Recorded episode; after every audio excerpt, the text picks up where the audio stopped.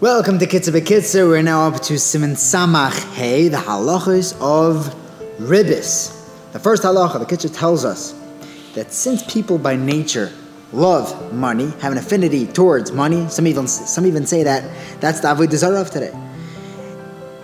Ribis is even more dangerous than other isurei mammon.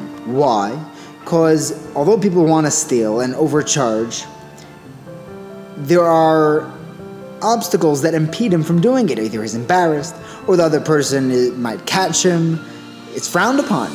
Ribis, however, on the other hand, is wonderful. The person lending it enjoys that he's lending it and making some money in the process. The person borrowing it is happy to pay a little bit in order to receive the loan. That's why the Torah is extra machmer on ribis. The person lending it is chayiv in six lavin and does not get up by tchias amesim. The pasuk says, "By neshach nosam esarbis v'lokach v'chay lo yichya." He won't have life. This means an afterlife. The borrower is chayiv on three lavin. The sofer, the witnesses, or the people who are guarantors on the loan. Each one gets one love. Anyone who is in between, who gives them a place to arrange the loan, is also chayav in a love. Next halacha, someone who is over and had already borrowed or lent with ribis is chayav to return it. There's one exception we'll mention in a minute. Gimel even if when they made the loan, they did not say that there's going to be ribis in this loan. It's a free loan. But when the time came to pay it back, the lender said, you know what, I'll pay you a little extra if you extend my loan. That's 100% ribis. Next halacha.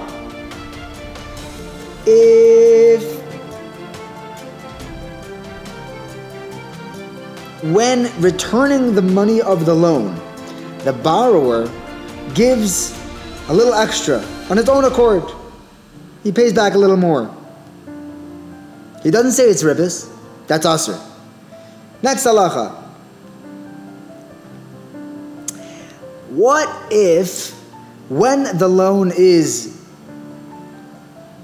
being enacted during the transaction, the borrower gives the lender extra money for the loan, but he says 100% beferush that it's a gift. It is absolutely usr to accept that money. However, here's the exception. If the lender already accepted ribis, and now he's doing tshuva, and he wants to give back that money to the borrower, and the borrower says, you know what, it's fine, keep it. It's mutter for the lender to keep that ribis money. Next halacha, also hakdim. It's it's also to give ribis before or after the loan. What, what does that even mean? So if Ruvain wants to lend money to Shimon, and Shimon sends him a gift, he doesn't say what it's for, but it's pretty obvious that this gift is for Ruvain lending him money. It's a thank you. That, that's the stam of this gift. That's ribis. That's called ribis mukdenas. And what's a, a late ribis? That's if after the loan already was over. He already paid it back without ribis, but he sends him a gift thanking him for the loan. That is ribis mucheres and also 100% usr. Have a great day.